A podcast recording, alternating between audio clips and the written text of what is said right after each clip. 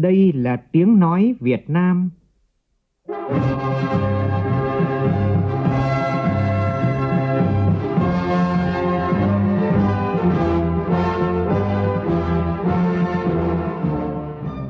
là tiếng nói Việt Nam, phát thanh từ Hà Nội, thủ đô nước Cộng hòa xã hội chủ nghĩa Việt Nam.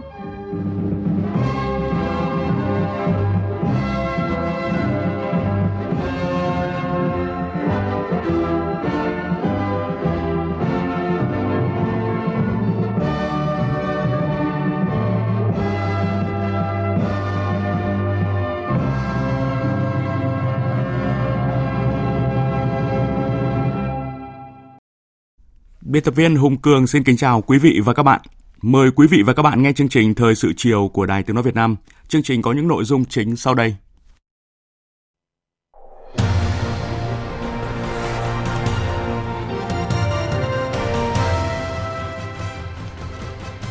Chủ tịch nước Võ Văn Thưởng lên đường tham dự tuần lễ cấp cao Diễn đàn Hợp tác Kinh tế Châu Á Thái Bình Dương APEC 2023 và kết hợp hoạt động song phương tại Hoa Kỳ từ ngày 14 đến ngày 17 tháng 11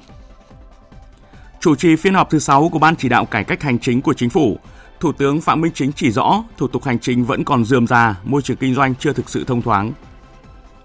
Bộ Giáo dục và Đào tạo đề xuất 3 phương án thi tốt nghiệp trung học phổ thông từ năm 2025, trong đó có phương án không bắt buộc thi môn ngoại ngữ. Mưa lớn ở miền Trung gây sạt lở bờ sông Vu Gia, nguy cơ cô lập gần 200 hộ dân tại Quảng Nam. Hơn 1.250 ngôi nhà tại Quảng Trị bị ngập. Trong phần tin quốc tế, Vòng đàm phán sáng kiến khuôn khổ kinh tế Ấn Độ Dương, Thái Bình Dương vì thịnh vượng diễn ra bên lề diễn đàn APEC 2023 tại San Francisco của Mỹ vẫn còn nhiều bất đồng. Ấn Độ huy động máy móc hạng nặng giải cứu hàng chục công nhân mắc kẹt trong vụ sập đường hầm ở miền Bắc Uttarakhand.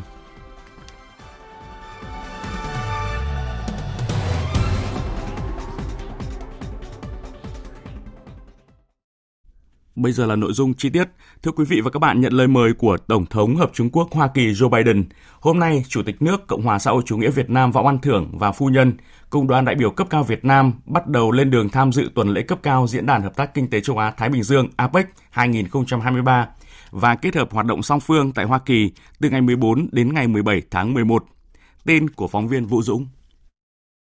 Tháp tùng Chủ tịch nước Võ Văn Thưởng và phu nhân có chủ nhiệm Văn phòng Chủ tịch nước Lê Khánh Hải – Bộ trưởng Bộ Ngoại giao Bùi Thanh Sơn, Bộ trưởng Bộ Công Thương Nguyễn Hồng Diên, Bộ trưởng Bộ Tài chính Hồ Đức Phước, Chủ nhiệm Ủy ban Văn hóa, Giáo dục của Quốc hội Nguyễn Đắc Vinh, Bí thư Thành ủy Đà Nẵng Nguyễn Văn Quảng, Bí thư Thành ủy Hải Phòng Lê Tiến Châu, Bí thư Tỉnh ủy Bắc Giang Dương Văn Thái, Bí thư Tỉnh ủy Hưng Yên Nguyễn Hữu Nghĩa, Chủ tịch Ủy ban nhân dân thành phố Hồ Chí Minh Phan Văn Mãi, Giám đốc Đại học Quốc gia thành phố Hồ Chí Minh Vũ Hải Quân. Chủ tịch Liên đoàn Thương mại và Công nghiệp Việt Nam Phạm Tấn Công. Với ý nghĩa đặc biệt của hội nghị cấp cao APEC năm nay và trong bối cảnh quan hệ Việt Nam Hoa Kỳ tiếp tục phát triển mạnh mẽ thời gian qua, chuyến công tác tham dự hội nghị cấp cao APEC và các hoạt động tại Hoa Kỳ của Chủ tịch nước Võ Văn Thưởng có ý nghĩa hết sức quan trọng cả trong các hoạt động đa phương và song phương, góp phần tiếp tục duy trì và củng cố cục diện đối ngoại hòa bình, ổn định, thuận lợi cho sự phát triển của đất nước. Và sáng nay, theo giờ Việt Nam, Bộ Ngoại giao Mỹ đã ra tuyên bố khai mạc tuần lễ cấp cao Diễn đàn Hợp tác Kinh tế Châu Á-Thái Bình Dương APEC 2023. Tuần lễ cấp cao APEC sẽ diễn ra từ ngày 12 đến ngày 17 tháng 11 tại San Francisco, California, với sự tham gia của lãnh đạo các nền kinh tế thành viên APEC, các quan chức bộ trưởng cấp cao Mỹ cùng hàng nghìn đại biểu, lãnh đạo doanh nghiệp đến từ khu vực châu Á-Thái Bình Dương – Bộ trưởng Tài chính Mỹ Janet Yellen chủ trì hội nghị Bộ trưởng Tài chính APEC trong hai ngày 12-13 tháng 11.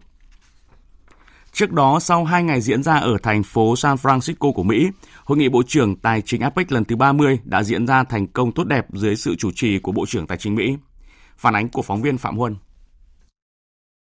Bộ trưởng Hồ Đức Phước đã dẫn đầu đoàn công tác của Bộ Tài chính Việt Nam tham dự hội nghị.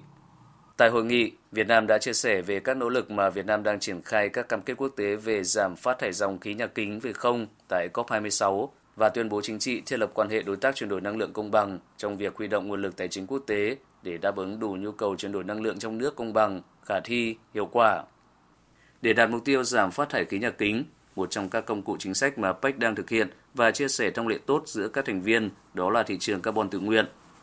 Việt Nam đã có một số tiền đề về chính sách để thúc đẩy phát triển thị trường carbon trong nước thông qua luật bảo vệ môi trường 2020 và nghị định chính phủ về giảm nhẹ phát thải khí nhà kính và bảo vệ tầng ozone. Việt Nam đề cao hợp tác quốc tế của APEC trong vấn đề này, đặc biệt là chia sẻ kinh nghiệm quốc tế về xây dựng cơ chế, chính sách tài chính để hình thành và vận hành thị trường carbon mà Bộ Tài chính Việt Nam đang được giao triển khai. Bên lề hội nghị Bộ trưởng Tài chính APEC tại cuộc gặp song phương với bà Anna Bierder,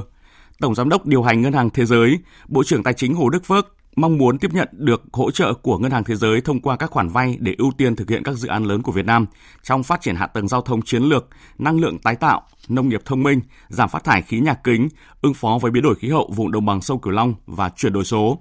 Đại diện Ngân hàng Thế giới bày tỏ mong muốn tiếp tục hợp tác với Việt Nam trong khung đối tác quốc gia Việt Nam Ngân hàng Thế giới để thúc đẩy tăng trưởng nhanh và phát triển bền vững toàn diện tại Việt Nam. Thưa quý vị và các bạn, kể từ khi được kết nạp làm thành viên của Diễn đàn Hợp tác Kinh tế Châu Á-Thái Bình Dương vào năm 1998, suốt 25 năm qua, Việt Nam đã tích cực tham gia và đóng góp hiệu quả vào sự phát triển của diễn đàn trên tất cả các lĩnh vực hợp tác. Không chỉ tham gia đầy đủ và có trách nhiệm vào chương trình hợp tác và hành động tập thể của APEC và thực hiện nghiêm túc các cam kết hợp tác của APEC, Việt Nam còn chủ động đưa ra các đề xuất sáng kiến, đóng góp nhằm thúc đẩy thuận lợi hóa thương mại và đầu tư trong khu vực châu Á Thái Bình Dương – được các đối tác quốc tế đánh giá cao. Bây giờ mời quý vị và các bạn cùng biên tập viên Hồ Điệp nhìn lại những dấu ấn quan trọng của Việt Nam tại APEC trong suốt 25 năm qua. Trước hết, phải khẳng định rằng trong một phần tư thế kỷ tham gia tiến trình APEC, Việt Nam đã đóng góp tích cực trách nhiệm và hiệu quả vào tất cả các lĩnh vực hợp tác, để lại nhiều dấu ấn quan trọng. Theo Thứ trưởng Bộ Ngoại giao Nguyễn Minh Hằng, việc gia nhập APEC năm 1998 là quyết định chiến lược trong công cuộc hội nhập kinh tế quốc tế của đất nước ta.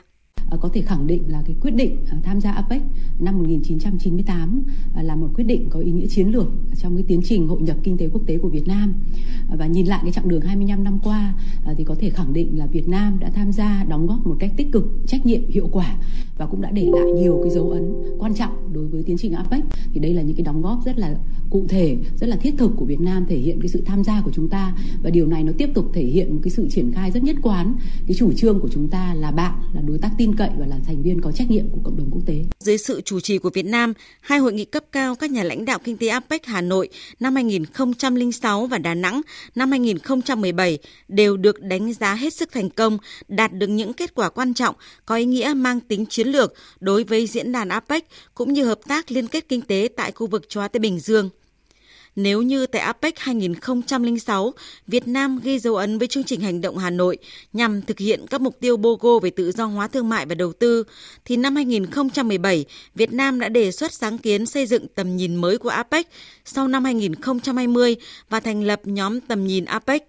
Điều này thể hiện cách tiếp cận dài hạn tổng thể của Việt Nam làm nền tảng để APEC thông qua tuyên bố chung về tầm nhìn Putrajaya đến năm 2040.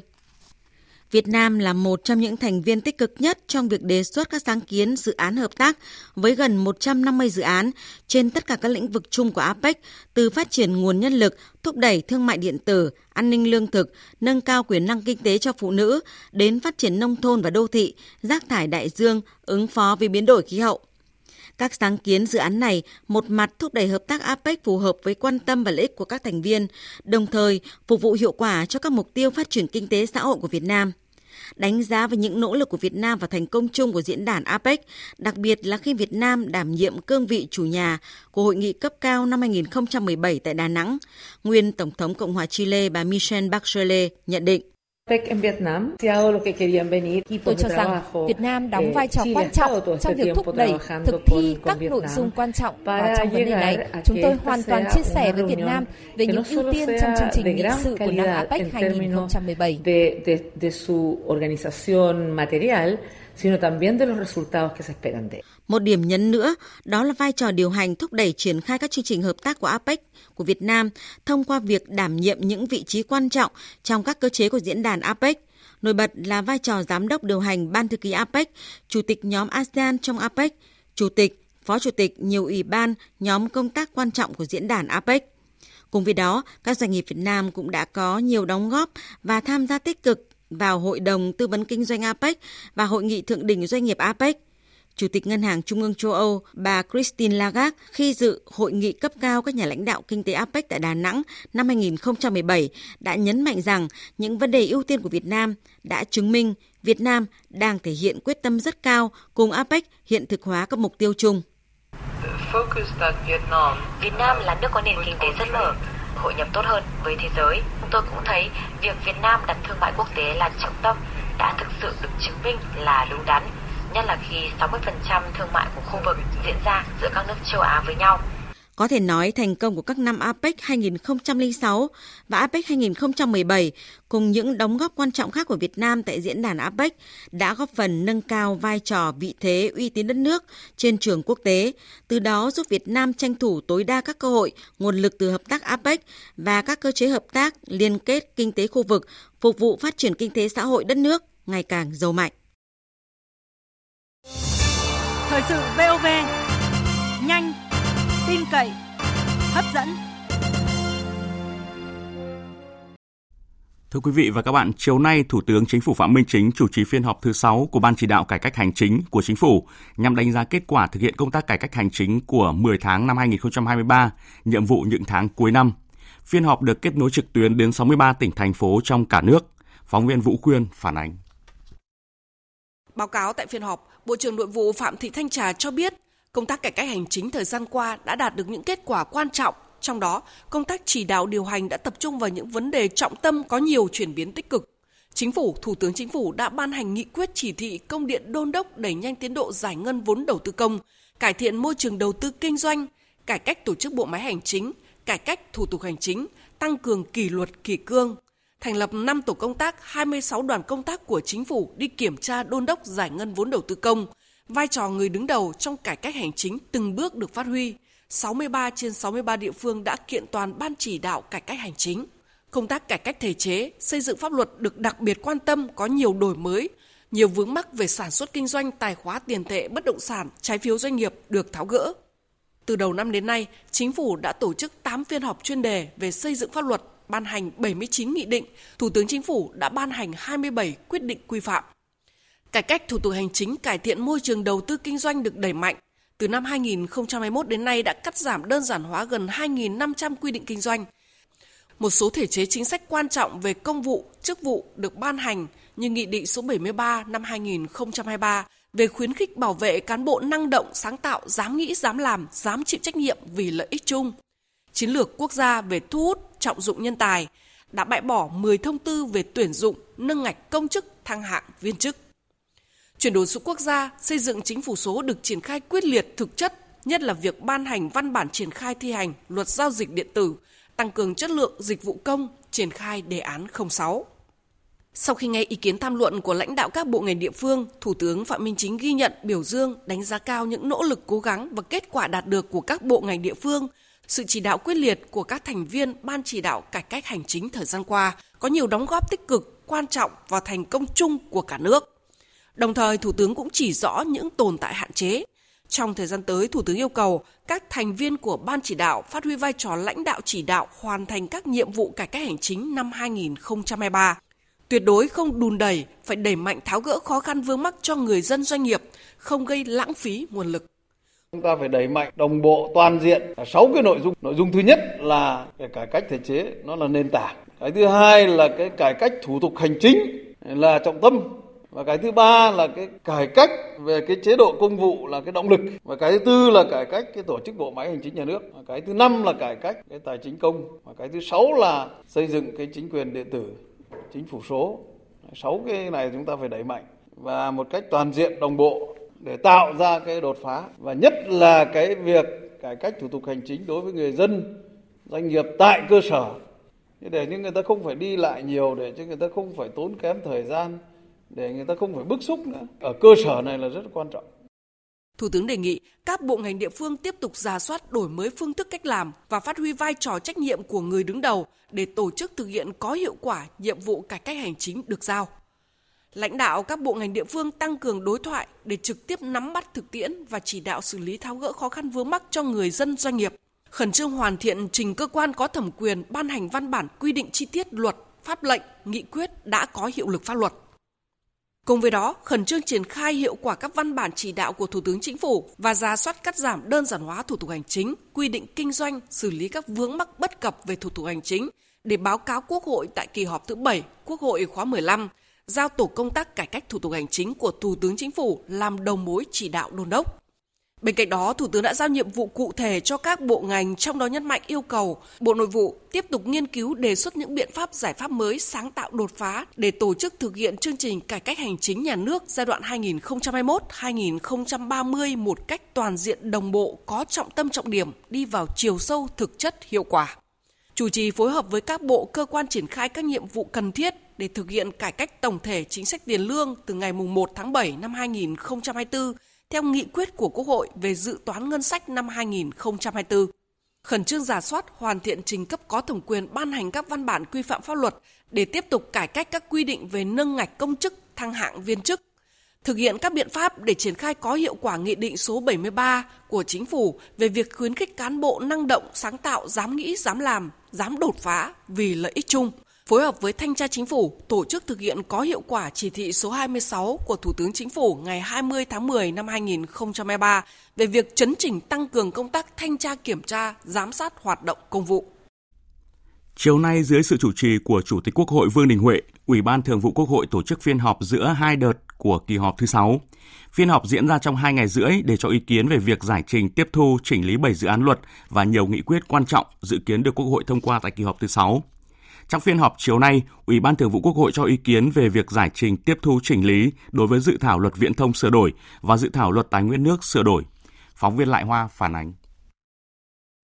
Chủ tịch Quốc hội Vương Đình Huệ ghi nhận dự án luật viễn thông sửa đổi đã được chuẩn bị một cách công phu kỹ lưỡng, cho ý kiến nhiều lần. Khi trình ra Quốc hội, cơ bản các đại biểu đã đồng ý và có 13 ý kiến phát biểu. Chủ tịch Quốc hội đề nghị làm rõ quy định về thời hạn có hiệu lực của luật từ ngày 1 tháng 1 năm 2025. Tất cả các tổ chức cá nhân được phân bổ kho số viễn thông Internet là đối tượng có trách nhiệm nộp phí duy trì số hiệu mạng. Nếu đồng ý phân bổ thêm chính sách này thì các vấn đề cụ thể như là đối tượng nộp phí, nguyên tắc miễn giảm mức phí quy định ở đâu? Có hai loại phí và lệ phí là phí duy trì số hiệu mạng, sử dụng số hiệu mạng và lệ phí đăng ký sử dụng số hiệu mạng thì cái tính thống nhất ở điều 71 này với cái điều 50 như thế nào? Một bên là phí, một bên là lệ phí đăng ký sử dụng số hiệu mạng và cái vấn đề đánh giá tác động đối với cái nội dung này. Về nội dung này, Thứ trưởng Bộ Tài chính Nguyễn Đức Chi cho biết các vấn đề liên quan đến phí và lệ phí trong lĩnh vực viễn thông đã được quy định chung trong luật phí và lệ phí. Trong luật phí lệ phí thì đã quy định là rõ là thẩm quyền của ai. Điều 71 có ghi là Bộ Tài chính, thì chính là giao cho cái Bộ trưởng Bộ Tài chính theo quy định của luật phí lệ phí, sẽ hướng dẫn các cái nội dung liên quan đến phí và lệ phí của cái số hiệu mạng. Chính vì thế thì Bộ Tài chính thấy rằng Điều 69 thì hiện nay quy định là Bộ trưởng Bộ Tài chính quy định mức thu, chế độ thu nộp miễn giảm lệ phí, đăng ký sử dụng và phí duy trì sử dụng số hiệu mạng, thì nó lại thừa. Bộ Tài chính kiến nghị bỏ cái nội dung này. Tại phiên họp, Phó Thủ tướng Chính phủ Trần Lưu Quang thống nhất với các nội dung trong báo cáo giải trình tiếp thu chỉnh lý của dự thảo luật viễn thông sửa đổi, đồng thời kiến nghị tách riêng nội dung về cơ yếu trong dự thảo luật, vì có hai cách hiểu, cơ yếu nằm trong an ninh quốc phòng và hoạt động cơ yếu, việc tách riêng sẽ đảm bảo tính thống nhất. Phó Chủ tịch Quốc hội Nguyễn Khắc Định đề nghị giải thích rõ hơn việc giao chính phủ quy định tiêu chí xác định thị trường dịch vụ viễn thông, đồng thời đề nghị Bộ Thông tin và Truyền thông là cơ quan đầu mối giúp chính phủ trong việc chủ trì phối hợp với các bộ, cơ quan ngang bộ thực hiện quản lý nhà nước về viễn thông. Kết luận nội dung thảo luận, Chủ tịch Quốc hội Vương Đình Huệ đề nghị tiếp tục hoàn thiện báo cáo như là về đấu giá quyền sử dụng kho số viễn thông, về đấu giá quyền sử dụng tên miền quốc gia để quy định rõ đấu giá là phương thức trả giá lên và đồng thời đảm bảo việc xử lý tài nguyên viễn thông là tài sản công trong trường hợp đấu giá không thành công. Về thu phí và lệ phí cho số hiệu mạng cần giả soát đảm bảo tính tương thích giữa luật viễn thông sửa đổi và luật phí và lệ phí và luật quản lý thuế. Ủy ban Thường vụ Quốc hội cũng thống nhất bổ sung thêm khái niệm cơ yếu liên quan đến quốc phòng an ninh, đồng thời lưu ý hướng dẫn phải đồng bộ với luật giao dịch điện tử. Cũng trong chiều nay, cho ý kiến về việc giải trình tiếp thu chỉnh lý dự thảo luật tài nguyên nước sửa đổi, Ủy ban Thường vụ Quốc hội đề nghị có giải pháp để phục hồi các nguồn nước suy thoái cạn kiệt, ô nhiễm, có kịch bản về nguồn nước, tiền cấp quyền khai thác tài nguyên nước phục vụ sản xuất nông nghiệp, hiện đại hóa, chuyên nghiệp hóa trong công tác quản lý tài nguyên nước. Về một số ý kiến đại biểu đề nghị bỏ quy định thu tiền cấp quyền khai thác tài nguyên nước đối với hoạt động khai thác nước mặt phục vụ sản xuất nông nghiệp vì có thể làm tăng chi phí cho người dân, nhất là nông dân. Về vấn đề này, Chủ tịch Quốc hội Vương Đình Huệ đề nghị thu tiền và cái cấp quyền khai thác nước cho sản xuất nông nghiệp ấy một mặt là bình đẳng nhưng mà trong cái thực tiễn như thế nào thì ngay khi thủy lợi phí thôi thì mình cũng đã phải có cái chính sách đối với thủy lợi phí cho người nông dân ấy, sản xuất nông nghiệp phải rất chú trọng cái này rồi quy định như thế nào để đảm bảo được cái tính linh hoạt hơn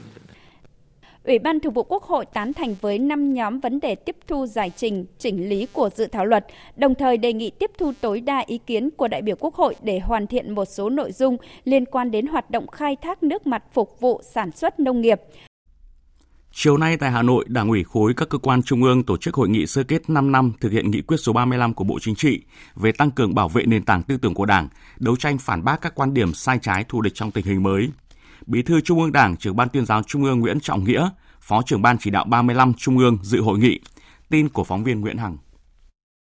Báo cáo tại hội nghị, Phó Bí thư Thường trực Đảng ủy khối các cơ quan trung ương Lại Xuân Lâm, trưởng ban chỉ đạo 35 Đảng bộ khối cho biết, trong 5 năm qua, hoạt động của Ban chỉ đạo 35 Đảng bộ khối và Ban chỉ đạo 35 của các đảng ủy trực thuộc ngày càng nền nếp chất lượng hiệu quả, từng bước được nâng lên rõ rệt.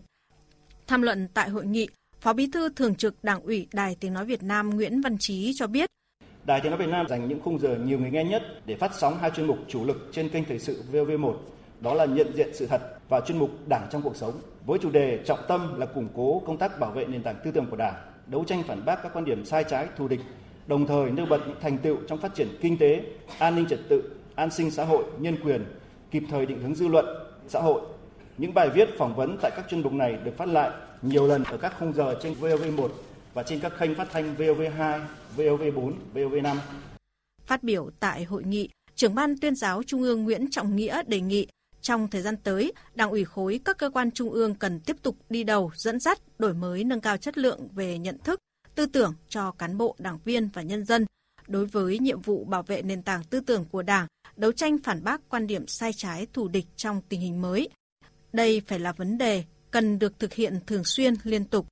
À, phải kiên định kế thừa đổi mới, sáng tạo chủ nghĩa Mác Lênin tư tưởng Hồ Chí Minh là trong xây dựng đảng thì chúng ta là phải là phát huy cái gắn kết giữa là cái trung ương 4 này bảo vệ nền tảng tư tưởng này với học tập làm theo tư tưởng đạo đức phong cách Hồ Chí Minh, giữ vững nguyên tắc đặc biệt là cái vai trò nêu gương của chủ trì và của cấp quỹ à, với một cái tinh thần triển khai đồng bộ, quyết liệt, hiệu quả và cái đổi mới sáng tạo hơn.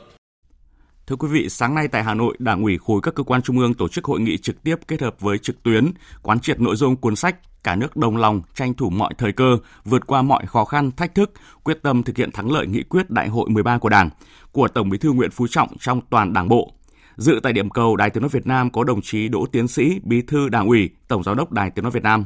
Tin của phóng viên Việt Cường. Giới thiệu về cuốn sách, giáo sư tiến sĩ Tạng Ngọc Tấn, Phó Chủ tịch Thường trực Hội đồng Lý luận Trung ương cho biết, Cuốn sách có dung lượng hơn 500 trang, tuyển chọn từ 43 bài viết, bài phát biểu, những chỉ đạo của Tổng Bí thư Nguyễn Phú Trọng tại các hội nghị trung ương và hội nghị trung ương giữa nhiệm kỳ khóa 13.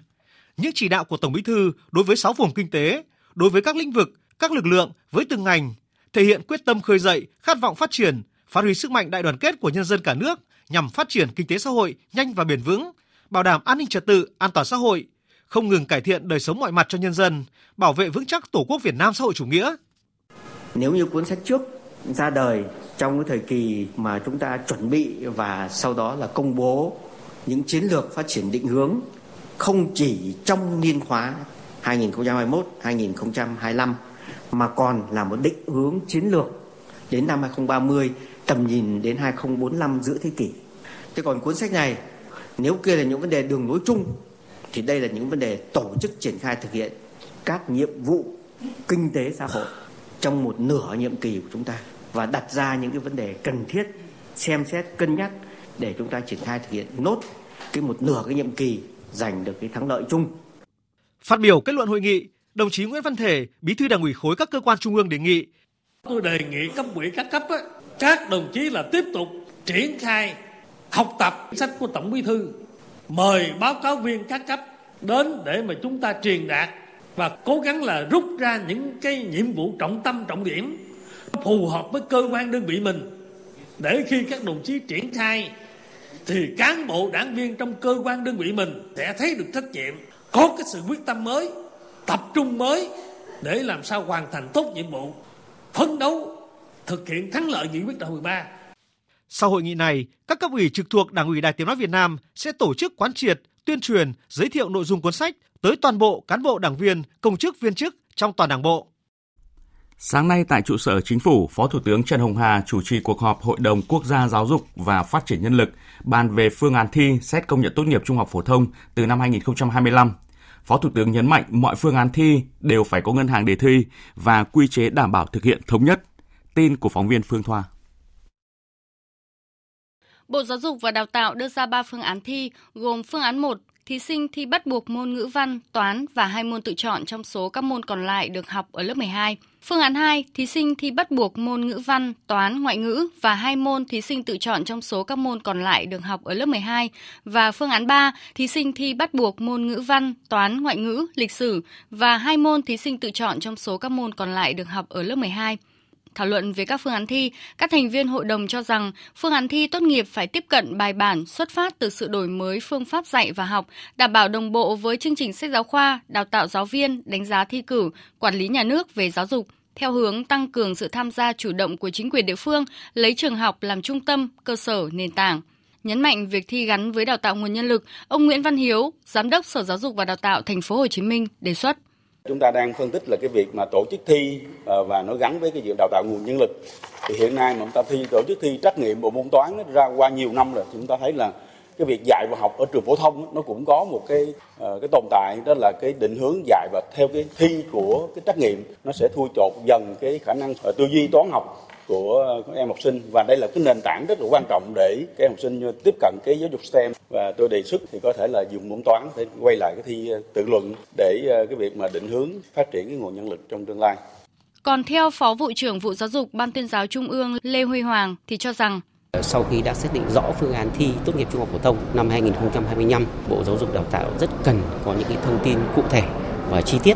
liên quan đến môn thi, nội dung thi liên quan đến những cái năng lực mà học sinh có được trong quá trình học tập cũng như là trong quá trình thi. Để trên cơ sở đó thì các cơ sở giáo dục cao đẳng đại học sẽ có căn cứ để xác định những tổ hợp xét tuyển vào nhà trường các trường đều công bố được những tổ như vậy thì đấy là cái thông tin rất hữu ích cho các em học sinh trong quá trình học tập để các em biết được là sẽ lựa chọn môn học nào và sẽ thi môn học nào để có thể đạt được vào những cái trường mà các em mong ước. Tại cuộc họp, Phó Thủ tướng Trần Hồng Hà nhấn mạnh yêu cầu tổ chức phương án thi xét công nhận tốt nghiệp trung học phổ thông từ năm 2025 phải bảo đảm đơn giản, khoa học, đúng mục tiêu, hiệu quả, đánh giá chính xác năng lực, quá trình học tập của học sinh một cách thực chất. Bộ Giáo dục và Đào tạo cần nghiên cứu kỹ tất cả các phương án đề xuất về phương án thi tốt nghiệp từ năm 2025, bao gồm cả yêu cầu về quản lý nhà nước, điều kiện tổ chức thực hiện như ứng dụng hạ tầng chuyển đổi số, dữ liệu, ứng dụng công nghệ thông tin, thí điểm đổi mới thêm một bước tổ chức kỳ thi tại một số địa phương. Phó Thủ tướng lưu ý Bộ Giáo dục và Đào tạo, phương án nào cũng phải có ngân hàng đề thi, quy chế bảo đảm thực hiện thống nhất.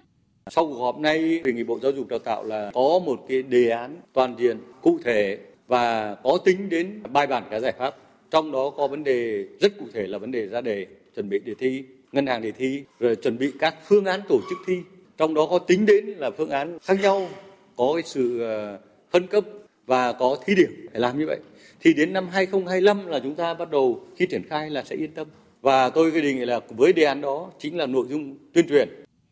Nêu quan điểm định hướng phát triển nguồn nhân lực xuất phát từ nền tảng của hệ thống giáo dục vận hành thông suốt, đồng bộ từ bậc mầm non đến đại học và sau đại học. Phó Thủ tướng Trần Hồng Hà nhấn mạnh không tạo gánh nặng áp lực ở bậc mầm non, trung học cơ sở, tập trung những môn học cần thiết cho định hướng nghề nghiệp ở bậc học phổ thông, gắn giáo dục cao đẳng, đại học với doanh nghiệp, yêu cầu chuyển đổi số, chiến lược phát triển của đất nước trong giai đoạn mới.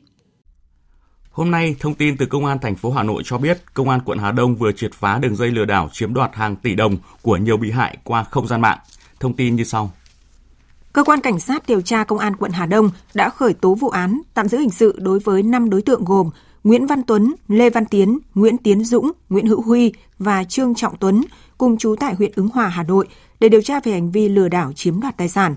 Qua đấu tranh khai thác, các đối tượng khai nhận Khoảng đầu tháng 10 năm 2023, Nguyễn Văn Tuấn thuê căn hộ tại tòa trung cư ở khu đô thị Sa La, phường Phúc La, Hà Đông, rồi mua 4 bộ máy tính cùng thiết bị Decom 3G kết nối mạng Internet lắp đặt tại căn hộ. Tuấn bàn bạc với 4 đối tượng tổ chức hoạt động lừa đảo chiếm đoạt tài sản trên không gian mạng. Phương thức thủ đoạn lừa đảo của các đối tượng là sau khi mua hàng nghìn tài khoản Zalo Facebook ảo, rồi vào hội nhóm vay vốn trên mạng xã hội Facebook, đăng bài giả danh nhân viên ngân hàng, hỗ trợ người có nhu cầu vay tiền với thủ tục nhanh gọn, lãi suất thấp, đồng thời giả là người đã vay được tiền để co mồi thu hút người vay.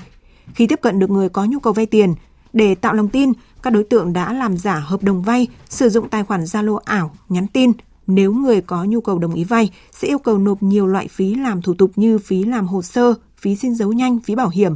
Mỗi loại phí người vay phải nộp từ vài trăm nghìn đến vài chục triệu đồng.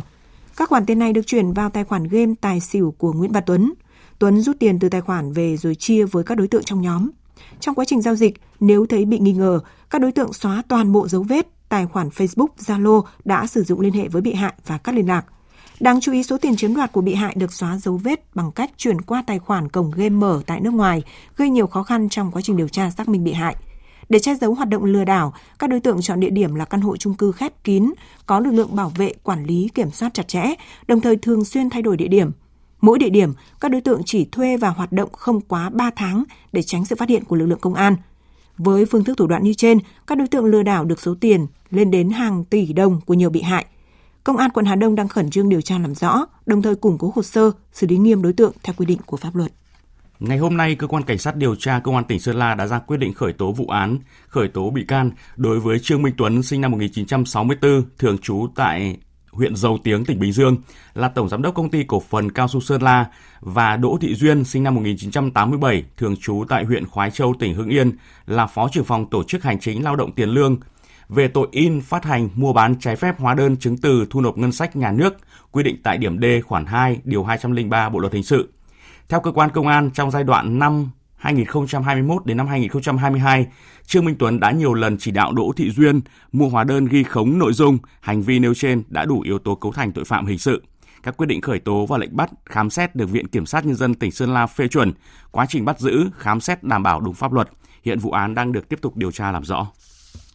Chương trình sẽ được tiếp tục với những thông tin về tình hình mưa lũ tại miền Trung. Trong 24 giờ qua, các địa phương ở khu vực miền Trung tiếp tục có mưa lớn. Tại Quảng Nam, mưa lớn kéo dài gây sạt lở gần 100 mét bờ sông Vu Gia, đoạn qua thôn Khương Mỹ, xã Đại Cường, huyện Đại Lộc. Gần 200 hộ dân tại đây có nguy cơ bị cô lập. Tin của phóng viên Long Phi. Trước tình trạng sạt lở diễn biến phức tạp, ngày 14 tháng 11, chính quyền và người dân thôn Khương Mỹ, xã Đại Cường, huyện Đại Lộc tập trung khắc phục điểm sạt lở dài gần 100 mét bên bờ sông Vu Gia. Tình trạng sạt lở tại khu vực này diễn biến phức tạp từ năm ngoái, địa phương đã làm kè chống sạt lở, nhưng mùa mưa này sạt lở tiếp tục gia tăng. Theo ông Phan Phước Mơ, Chủ tịch Ủy ban Nhân dân xã Đại Cường, huyện Đại Lộc, nước lũ dâng cao ăn sâu vào đất liền hơn 1 mét, có nơi tạo nên hàm ếch sâu hơn 2 mét, nguy cơ sạt lở rất nguy hiểm. Trước mắt là sử dụng theo cái phương pháp á, là đáng cừ tre, dùng bộ tẻ, bỏ cót và đánh sâu vào trong cái hồ ếch của cái, cái đoạn lở 96 mét này. Nếu như con đường này lỡ là nó mất đây, con đường này con đường độc độ mà, dần hết trăm hộ dân, cô lập hoàn toàn luôn. Cứ sau một đợt mưa lớn, nước sông Vu Gia dâng cao, chảy xiết, khoét sâu vào làng, sạt lở ngày càng nghiêm trọng. Hàng chục hộ dân thôn Khương Mỹ, xã Đại Cường, huyện Đại Lộc lo sợ nước lũ xói từng mảng bờ sông và đất sản xuất. Chưa biết ngày nào thì nhà cửa đổ nhào xuống sông. Lãnh đạo huyện Đại Lộc đã tổ chức đoàn khảo sát đưa ra phương án khắc phục tạm thời bằng đống cọc tre, bao tải để giữ chân máy ta luy. Ông Nguyễn Hảo, bí thư huyện ủy Đại Lộc, tỉnh Quảng Nam cho biết đây chỉ là phương án tạm thời để hạn chế ảnh hưởng của sạt lở trong mùa mưa bão. Tại Quảng Trị, mưa lớn kéo dài làm hơn 1.250 ngôi nhà ở tỉnh Quảng Trị bị ngập lụt. Một người bị mất tích hiện đang triển khai tìm kiếm. Tin của phóng viên Lê Hiếu. Trong 24 giờ qua, lượng mưa phổ biến tại tỉnh Quảng Trị dao động từ 110 đến 230 mm. Một số nơi mưa lớn như Cam Chính huyện Cam Lộ là 307 mm, Hướng Hiệp Đắk Rông 386 mm, Hướng Linh huyện Hướng Hóa 473 mm. Mưa lớn gây ngập lụt hơn 1.250 ngôi nhà. Để đảm bảo an toàn cho người dân, huyện Cam Lộ đã di dời sơ tán 448 hộ với hơn 1.000 nhân khẩu đến nơi an toàn. Ông Hồ Văn Carai, Chủ tịch Ủy ban nhân dân xã Húc, huyện Hướng Hóa, tỉnh Quảng Trị cho hay. Đợt này thì nó mưa cũng rất lớn, nhưng là các cái suối khe thì rất là là vun lập hết. Lũ nước của bà con thì bà con đã thu hoạch được rồi còn chỉ ảnh hưởng là hoa màu khác rồi có một số là hồ cá nhỏ à, sạt. Đợt này thì mưa cũng rất lớn nhưng nói về tính mạng con người là đảm bảo. Còn tại Quảng Ngãi, đến chiều nay trên địa bàn các huyện miền núi của tỉnh đã giảm mưa. Tuy nhiên, các đợt mưa lớn đêm qua và dạng sáng nay đã làm nhiều đường giao thông liên thôn xã và nhà dân ở xã Ba Tô, huyện Ba Tơ bị sạt lở. Chính quyền địa phương đang hỗ trợ dọn dẹp khắc phục sự cố và theo dõi tình hình sạt lở núi trong đêm. Tin của phóng viên Thành Long. Mưa lớn kéo dài khiến các xã Hành Dũng, Hành Nhân, huyện Nghĩa Hành, tỉnh Quảng Ngãi bị ngập sâu từ nửa mét đến một mét. Nhiều đường giao thông ở miền núi bị sạt lở. Đường tỉnh 628 sạt lở tại điểm đèo Long Môn, huyện miền núi Minh Long. Đường giao thông nông thôn tại huyện Sơn Tây cũng bị sạt lở cục bộ, ách tắc giao thông. Đến chiều nay, nước lũ tiếp tục đổ về khiến các cầu tràn như cầu sông Rin cũ nối huyện Sơn Hà và Sơn Tây bị ngập, cầu tràn Sơn Kỳ, Tà Nhu, Thạch Nham của huyện Sơn Hà, cầu Si Phong ở thị trấn Sông Vệ huyện Tứ Nghĩa vẫn còn bị ngập. Do mưa lớn kéo dài nên nhiều đường giao thông ở huyện miền núi Sơn Tây tỉnh Quảng Ngãi bị sạt lở hàng chục điểm lớn nhỏ, gây ách tắc giao thông nghiêm trọng. Tại tuyến đường xã Sơn Mùa đi xã Sơn Liên, khối lượng đất đá rất lớn từ ta luy dương đổ ập xuống đường, gây ách tắc giao thông, các phương tiện không thể qua lại được. Ngay sau khi phát hiện các điểm sạt lở, Ban Chỉ huy phòng chống thiên tai và tìm kiếm cứu nạn huyện Sơn Tây và các địa phương trong huyện đã cắm biển cảnh báo những nơi sạt lở và có nguy cơ sạt lở cao, nghiêm cấm không cho người dân qua lại, huy động các lực lượng tại địa phương khắc phục tạm thời. Tại huyện miền núi Sơn Hà, chiều nay nước đã rút. Ông Trần Thanh Trung, Phó Chủ tịch Ủy ban dân huyện Sơn Hà tỉnh Quảng Ngãi cho biết, địa phương vẫn tổ chức ứng trực phòng tránh thiệt hại do mưa lũ. Chiều nay lượng mưa rất là giảm, hiện nay các sông xuống so với hồi sáng. Sẵn lái thì ờ, một số vị trí tuyến đường của tỉnh quản lý thì tỉnh đã cho xe rồi lên khắc phục rồi. Một số tuyến đường mà khu địa phương thì các xã không tổ chức khắc phục lại. Chúng ta vẫn sao ấy là lưu thông bình thường đó là anh em ban chỉ huy phòng chống thiên tai thì vẫn trực bây giờ thì chủ yếu là đề phòng sạt lở Tại Thừa Thiên Huế, dự báo từ đêm nay đến sáng mai, mực nước trên các sông tiếp tục lên trên mức báo động 2 đến mức báo động 3, gây ngập lụt các vùng trũng thấp. Người dân các khu vực ngập lụt chủ động phòng tránh mưa lũ. Tin của phóng viên Vinh Thông. Chiều và tối nay, trên địa bàn tỉnh Thừa Thiên Huế tiếp tục có mưa to rất to. Dự báo đêm nay và sáng mai, nếu thời tiết tiếp tục có mưa lớn, mực nước các sông đạt báo động 2 đến báo động 3. Văn phòng Ban Chỉ huy phòng chống thiên tai và tìm kiếm cứu nạn tỉnh Thừa Thiên Huế tiếp tục phát đi công điện về việc chủ động ứng phó với mưa lũ, ngập lụt, sạt lở đất trên địa bàn. Cảnh báo nguy cơ ngập lụt vùng trũng thấp, khu đô thị, sạt lở ven sông Bồ, sông Hương, nhất là tại các huyện Phong Điền, Quảng Điền, thị xã Hương Trà. Các đơn vị địa phương cảnh báo người dân đề phòng xảy ra lũ quét sạt lở đất tại khu vực vùng núi, nước chảy xiết ở các ngầm tràn, các đoạn đường ngập sâu, các vùng trũng thấp, khu đô thị, công trình đang thi công, ao hồ, lồng bè, nuôi trồng thủy sản, vân vân. Bà Ngô Thị Mai, xã Phong Hòa, huyện Phong Điền cho biết, trước dự báo mưa to, người dân khu vực vùng trũng thấp đã kê dọn đồ đạc lên cao, chủ động ứng phó với mưa lũ. Mưa lụt nước lớn, thủy điện xả thủy điện à, bên điên về thì chưa nước lớn, còn nên là chắc có lẽ nước lớn nữa. Cứ mình kế lên cao, thì giống như nhà nó thấp á, thì mình đi tới nhà cao. Mừng đêm là mình phải có ghé sáng nha để nước lớn mà đi, không thôi làm ra mà đi được. Hiện các hồ thủy lợi thủy điện ở Thừa Thiên Huế đang vận hành đảm bảo an toàn. Sáng nay một số đoạn quốc lộ tỉnh lộ khu vực trũng thấp qua các huyện Phong Điền Quảng Điền ngập đến nửa mét. Tiếp theo sẽ là một số thông tin thời tiết. Thưa quý vị, mưa lớn tại Trung Bộ đã gây ngập cục bộ nhiều tuyến đường, nhiều địa phương bị ngập lụt, đặc biệt là tại vùng thấp trũng của huyện Cam Lộ, tỉnh Quảng Trị, bị thiệt hại nặng nề khi có hơn 1.000 nhà dân bị ngập sâu trong nước. Và theo Trung tâm Khí tượng Quốc gia thì tình trạng mưa lớn tại Trung Bộ còn tiếp diễn trong những ngày tới. Cụ thể, từ chiều tối nay đến chiều tối ngày 16 tháng 11, ở khu vực Thừa Thiên Huế đến Quảng Ngãi còn tiếp tục có mưa rất to, với lượng mưa phổ biến từ 200 đến 400, có nơi trên 600 mm. Khu vực Bình Định từ 150 đến 250, có nơi trên 400 mm. Khu vực Quảng Bình, Quảng Trị, Phú Yên, Khánh Hòa, lượng mưa phổ biến từ 100 đến 200, có nơi trên 300 mm.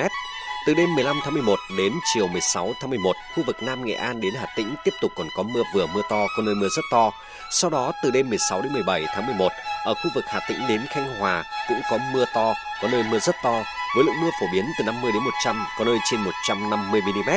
Bắc Bộ trong đó có thủ đô Hà Nội đã và đang trải qua một ngày nhiều mây nhưng tạnh giáo. Dự báo tối và đêm nay nhiều khu vực thuộc Bắc Bộ sẽ có mưa rải rác ở vài nơi, trời rét về đêm và sáng. Nhiệt độ thấp nhất từ 16 đến 19 độ, vùng núi từ 13 đến 16 độ, vùng núi cao có nơi dưới 12 độ. Riêng thủ đô Hà Nội đêm nay không mưa, trưa chiều mai giảm mây trời nắng.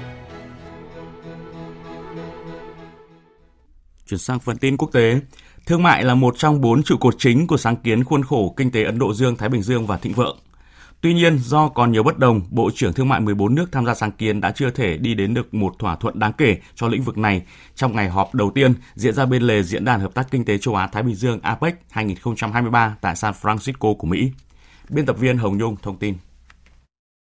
Phát biểu tại họp báo khi kết thúc ngày họp đầu tiên, Bộ trưởng Bộ Tài chính Mỹ Janet Yellen lưu ý vẫn còn tồn tại một số vấn đề trong lĩnh vực thương mại, đòi hỏi những chuyển động tích cực hơn nữa để đạt được tiến triển trong vấn đề này.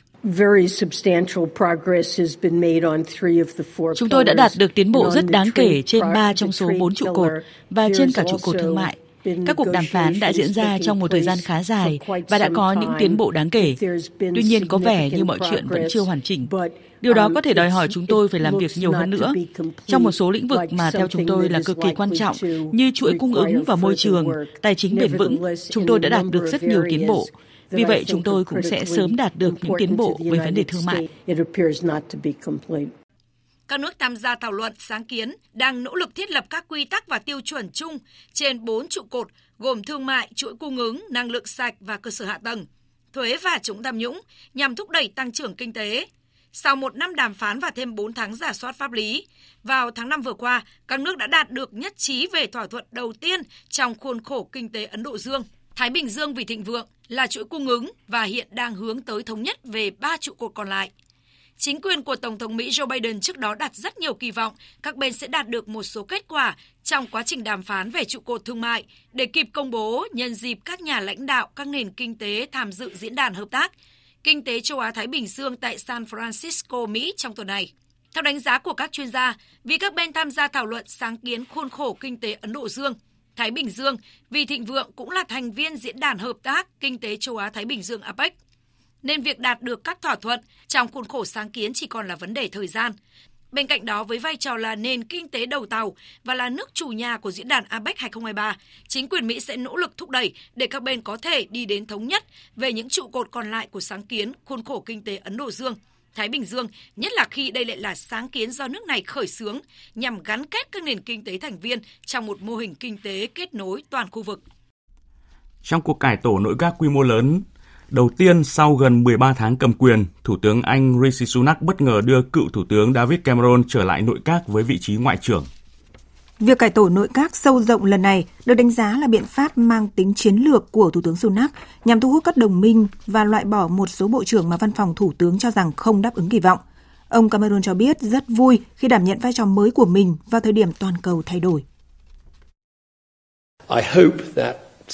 Tôi hy vọng với 6 năm làm thủ tướng, 11 năm lãnh đạo Đảng Bảo thủ sẽ mang lại cho tôi một số kinh nghiệm, mối liên hệ cũng như các mối quan hệ và kiến thức hữu ích để tôi có thể giúp thủ tướng đảm bảo rằng chúng ta xây dựng các liên minh, chúng ta xây dựng quan hệ đối tác với bạn bè, chúng ta ngăn chặn kẻ thù và giữ cho đất nước mình vững mạnh.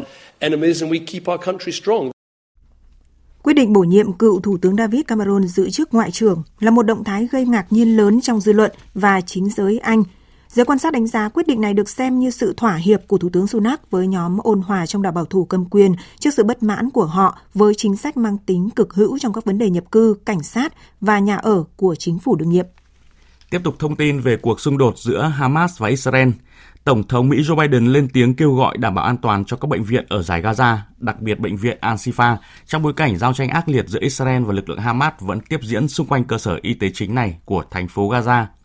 Xe tăng của Israel đã bao vây bên ngoài bệnh viện Al-Shifa, cho rằng tại đây có đường hầm đặt trụ sở của lực lượng Hamas và lực lượng này đang sử dụng bệnh nhân làm lá chắn.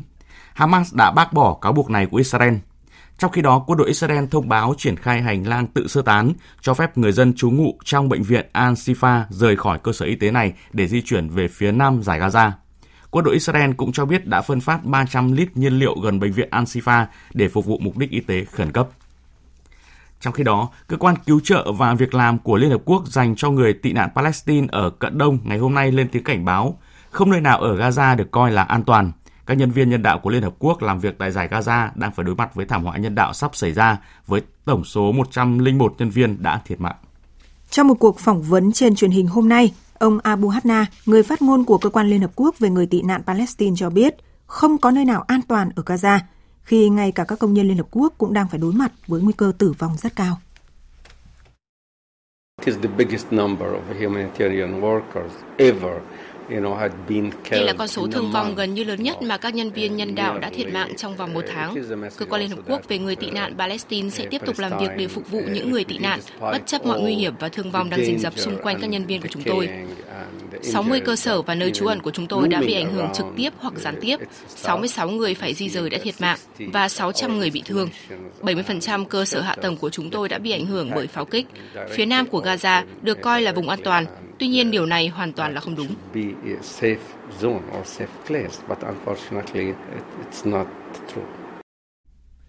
Ông Hatna cũng cho biết rằng trong vòng chưa đầy 48 giờ nữa, các hoạt động của cơ quan tị nạn Palestine của Liên Hợp Quốc tại Gaza sẽ phải ngừng hoạt động do thiếu nhiên liệu. Trong khi đó, giám đốc bệnh viện Sifa lớn nhất ở giải Gaza, ông Abu Samia cho biết, bệnh viện này là nơi trú ẩn của khoảng 7.000 người dân, chưa kể 1.500 bệnh nhân và nhân viên y tế, trong khi tình hình tại đây đã xuống mức thảm họa. Các lực lượng cứu hộ Ấn Độ đang chạy đua với thời gian để có thể tiếp cận với 40 công nhân xây dựng đang bị mắc kẹt tại hiện trường vụ sập hầm ở quận Uttarkashi, bang miền Bắc Uttarakhand. Tính tới thời điểm này, chưa có thương vong nào trong vụ tai nạn. Phóng viên Phan Tùng thường trú tại Ấn Độ thông tin. Đã 3 ngày trôi qua kể từ thời điểm xảy ra sự cố sập hầm tại quận Uttarkashi, bang Uttarakhand, Ấn Độ. Hiện tại, hơn 150 nhân viên cứu hộ thuộc lực lượng phản ứng thảm họa quốc gia, lực lượng phản ứng thảm họa bang – lực lượng cảnh sát biên giới Ấn Độ Tây Tạng và tổ chức đường bộ biên giới đang tập trung tại hiện trường vụ sập hầm. Đoạn bị sập chỉ cách cửa hầm 270 mét và vẫn đang trong quá trình xây dựng. Tất cả các nỗ lực hiện tại là làm sao để tiếp cận được với 40 công nhân đang bị kẹt phía sau đống đất đá kéo dài hơn 55 mét. Lực lượng cứu hộ đã có thể cung cấp đồ ăn, không khí cho các công nhân bị kẹt và đang tìm cách đưa người ra khỏi hiện trường vụ tai nạn. Liên lạc với nhóm công nhân này cũng đã được thiết lập thông qua bộ đàm. Bất chấp các nỗ lực của lực lượng cứu hộ, việc giải cứu 40 công nhân có thể sẽ phải kéo dài thêm nhiều giờ. Ranjit Singha, lãnh đạo cơ quan quản lý thảm họa bang Uttarakhand cho biết, hy vọng có thể tiếp cận được với các công nhân bị kẹt trong tối nay hoặc sáng mai. Hiện chưa ghi nhận thương vong nào trong sự cố xây dựng này. Phương án được lực lượng cứu hộ đưa ra là đưa một đường ống đường kính 90cm vào xuyên qua khối đất đá để giải cứu các công nhân. Hoặc người ta sẽ phun vữa bê tông lên vách hầm đều đến các vị trí bị nứt vỡ rồi dọn dẹp đất đá và sơ tán người bị kẹt.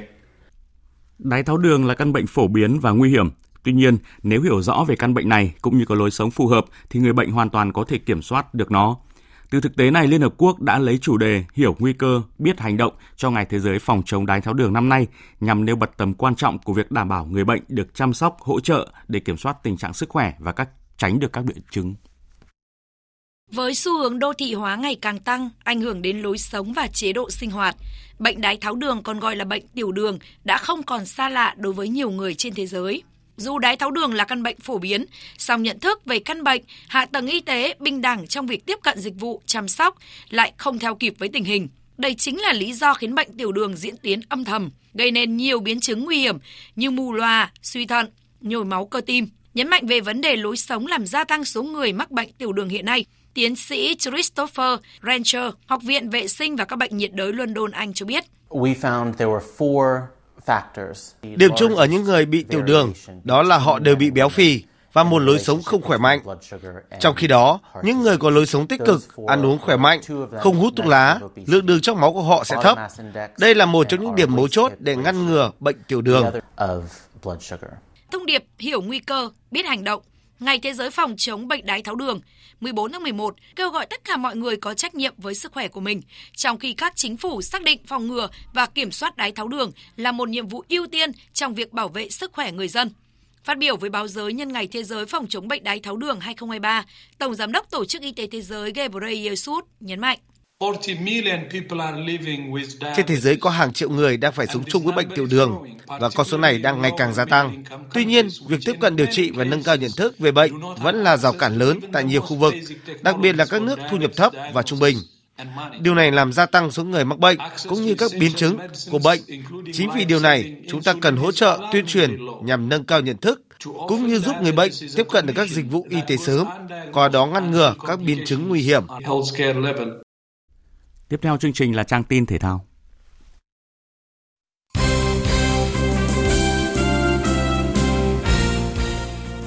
Thưa quý vị và các bạn, lúc này đội tuyển Việt Nam đang có mặt tại Philippines để chuẩn bị cho trận khai màn vòng loại thứ hai FIFA World Cup 2026 khu vực châu Á gặp đội tuyển chủ nhà vào ngày 16 tháng 11. Điểm thuận lợi là các buổi tập của đội tuyển Việt Nam đều diễn ra tại sân thi đấu chính thức Rizal Memorial. Do đó, thầy trò huấn luyện viên Philip Chuze có thể làm quen với mặt sân thi đấu và triển khai giáo án chuẩn bị cho trận gia quân. Chia sẻ trong buổi tập gần nhất, cầu thủ Đỗ Hùng Dũng cho biết. Philippines thì ờ, chủ yếu là những cầu thủ ờ, thi đấu tại ờ, các nước Đông Nam Á như là Thái Lan hay là Malaysia, Indonesia. họ thì mới sử dụng huấn luyện viên mới từ tháng 6 trở về đây. Thì đây là huấn luyện viên thì rất am hiểu bóng đá Đông Nam Á. Và biết thì trận đấu ngày mai thì mặc dù là vòng loại World Cup đấy nhưng mà thật sự là nó chỉ nó chỉ là một trận nội chiến tại Đông Nam Á thôi. Tại vòng loại thứ hai World Cup 2026 khu vực châu Á, tuyển Việt Nam nằm cùng bảng F với Iraq, Indonesia và Philippines. Giới chuyên gia nhận định Philippines là đối thủ yếu nhất bảng. Vì vậy, đội bóng của huấn luyện viên Chuze cần giành chọn 3 điểm trước đối thủ này để chiếm lợi thế trong cuộc đua giành vé vào vòng loại 3. Chiều nay tại nhà thi đấu Lãnh Minh Thăng thành phố Hồ Chí Minh diễn ra hai trận đấu cuối bảng B giải Futsal Cúp Quốc gia 2023. Ở trận đấu sớm, Saco giành chiến thắng 5-2 trước Hà Nội, qua đó giành vé vào bán kết với 7 điểm. Trận đấu còn lại là cuộc đọ sức của Luxury Hạ Long với Thái Sơn Bắc. Kết quả trận đấu này sẽ được chúng tôi cập nhật ở các bản tin tiếp theo. Hôm nay ngày 14 tháng 11, đội tuyển bắn súng Việt Nam mang về thêm một huy chương bạc ở nội dung 25m súng ngắn thể thao nữ của vận động viên Nguyễn Thủy Trang.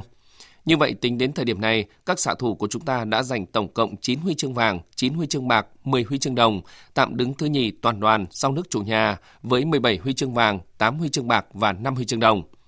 Điểm nhấn thành tích của bắn súng Việt Nam ở giải lần này chính là sự thể hiện xuất sắc của nhiều xạ thủ trẻ tài năng đầy triển vọng. Ngày mai, đội sẽ tiếp tục tranh tài ở các nội dung 25m súng ngắn bắn nhanh nam và 50m súng trường ba tư thế nữ. Từ ngày 22 tháng 11 đến ngày 1 tháng 12 tới, giải vào Việt Nam vô địch thế giới sẽ khởi tranh tại thành phố Hồ Chí Minh. Đây là lần thứ 7 giải đấu này được tổ chức. Tại giải, các võ sĩ sẽ tranh tài 44 bộ huy chương, trong đó nội dung quyền biểu diễn có 26 bộ huy chương, nội dung thi đấu đối kháng có 18 bộ huy chương. Võ sĩ Lê Thị Hiền chia sẻ trước thềm giải đấu. Vươn ra đấu trường thế giới thì đối thủ các bạn rất là mạnh. À, các bạn vừa mạnh về thể lực và các bạn phát triển vô vi nam của chúng ta rất là mạnh. Ừ, lối đánh của chiến thuật của em là à, di chuyển và đánh tỉa à, hoặc là giật phản đánh ạ. Ngay sau khi trở về từ ASEAN 19, võ sĩ Trương Thị Kim Tuyền đã bắt đầu một chu kỳ tập luyện mới cùng với chuyên gia người Hàn Quốc để chuẩn bị cho giải Taekwondo Grand Prix 2023 diễn ra ở Anh tầm khoảng gần một tháng nữa em sẽ lên được tham dự giải Grand Prix Final thì hiện tại cả đội và em đang ờ, tập lại bình thường sau ISAT vừa rồi hiện tại bây giờ đang ờ, tập trung vào cái phần thể lực à để tụi em có thể lấy lại cái khoảng thể lực theo ờ, cái khoảng thời gian thi đấu tập tập luyện ở ISAT chuyên gia Kim Kim Tie của đội tuyển Taekwondo Việt Nam cho biết. Kim Tuyền đang cần cải thiện nền tảng thể lực. Chính vì vậy, xen kẽ những buổi tập kỹ thuật là các buổi rèn thể lực như chạy và tập bổ trợ Tập chạy sẽ giúp Kim Tuyển duy trì sự dẻo dai, thể lực không bị suy giảm nhanh, đảm bảo thi đấu được trong thời gian dài với cường độ liên tục. Mục tiêu của Kim Tuyền cũng như ban huấn luyện đội tuyển Taekwondo Việt Nam ở giải đấu sắp tới sẽ là lọt vào top 3, qua đó giúp cải thiện vị trí của cô ở hạng cân 49 kg trên bảng xếp hạng của Liên đoàn Taekwondo Thế giới. Điều này có thể giúp cho võ sĩ của Việt Nam được xếp hạt giống số 1 tại vòng loại Olympic diễn ra vào năm sau. Cũng giống như Kim Tuyền, niềm hy vọng của cử tạ Việt Nam Trịnh Văn Vinh đang nỗ lực mỗi ngày để hướng tới tấm vé dự Thế vận hội tại Paris vào năm 2024. Trở lại thi đấu sau 4 năm vì án phạt, con đường để chạm lại đỉnh cao của Trịnh Văn Vinh còn nhiều trông gai. Nhưng bên cạnh anh luôn có sự đồng hành của ban huấn luyện. Ông Nguyễn Huy Hùng, phụ trách môn cử tạ, Cục Thể dục Thể thao cho biết. Sau khi ờ, được trở lại thi đấu thì Vinh cần những trạng thái thi đấu lên sàn nhiều hơn. Chính vì vậy và chúng tôi cũng đã trao đổi ban luyện cũng như địa phương sẽ tiếp tục cho Vinh được uh, trở lại thi đấu để lấy lại uh, cái kinh nghiệm thi đấu cũng như là chuyên môn trong thi đấu. Với mức tổng cử 292 kg vừa qua tại ASEAN 19 chưa thể giúp Trịnh Văn Vinh có thể đạt thứ hạng cao, nhưng sẽ là động lực để võ sĩ quê Bắc Ninh tiếp tục hoàn thiện. Đối với ờ, tổng thành tích của em ở những giải vừa qua thì nó là chưa đạt ngưỡng, chưa đạt cái mức cao nhất của em và em chưa hài lòng với mức đấy và em ờ, sẽ cố gắng và em sẽ tin rằng là mình sẽ vượt qua được cái mức tổng 292 để ờ, giành vé đi Olympic. Những cái giải vừa rồi thì em cũng có bị đấu xong ASEAN thì em bị chấn thương thì bây giờ em chỉ chú trọng vào cái kỹ thuật để hạn chế chấn thương lại. Dự báo thời tiết Phía Tây Bắc Bộ có mưa vài nơi, trưa chiều giảm mây trời nắng, đêm và sáng trời rét, nhiệt độ từ 16 đến 26 độ. Phía Đông Bắc Bộ và Thanh Hóa có mưa vài nơi, trưa chiều giảm mây trời nắng, đêm và sáng trời rét, nhiệt độ từ 16 đến 25 độ, vùng núi từ 13 đến 16 độ, vùng núi cao có nơi dưới 12 độ. Khu vực từ Nghệ An đến Thừa Thiên Huế, phía Bắc có mưa vài nơi, phía Nam có mưa vừa, mưa to, có nơi mưa rất to và rông. Riêng Thừa Thiên Huế có mưa to đến rất to, phía Bắc nhiệt độ từ 18 đến 28 độ, phía Nam từ 21 đến 28 độ. Khu vực từ Đà Nẵng đến Bình Thuận có mưa vừa, mưa to, có nơi mưa rất to và rông. Riêng Ninh Thuận, Bình Thuận có mưa rào và rông vài nơi, nhiệt độ từ 23 đến 29 độ. Riêng Ninh Thuận, Bình Thuận cao nhất từ 30 đến 33 độ. Tây Nguyên có mưa rào và rông vài nơi, riêng phía đông nhiều mây, có mưa vừa, có nơi mưa to đến rất to và rông, nhiệt độ từ 19 đến 29 độ. Nam Bộ chiều tối và đêm có mưa rào và rông vài nơi, ngày nắng, nhiệt độ từ 23 đến 34 độ. Khu vực Hà Nội không mưa, trưa chiều giảm mây trời nắng, đêm và sáng trời rét, nhiệt độ từ 17 đến 25 độ. Dự báo thời tiết biển, Vịnh Bắc Bộ có mưa vài nơi, tầm nhìn xa trên 10 km, gió Đông Bắc cấp 4, cấp 5. Vùng biển từ Quảng Trị đến Quảng Ngãi có mưa rào và rông rải rác, tầm nhìn xa trên 10 km, giảm xuống từ 4 đến 10 km trong mưa, gió Đông Bắc cấp 6, giật cấp 7, cấp 8, biển động. Vùng biển từ Bình Định đến Ninh Thuận, vùng biển từ Bình Thuận đến Cà Mau có mưa rào và rông rải rác. Trong mưa rông có khả năng xảy ra lốc xoáy và gió giật mạnh cấp 6, cấp 7. Tầm nhìn xa trên 10 km, giảm xuống từ 4 đến 10 km trong mưa, gió Đông Bắc cấp 5. Vùng biển từ Cà Mau đến Kiên Giang và Vịnh Thái Lan có mưa rào và rông rải rác, tầm nhìn xa trên 10 km, giảm xuống từ 4 đến 10 km trong mưa, gió đông cấp 3, cấp 4.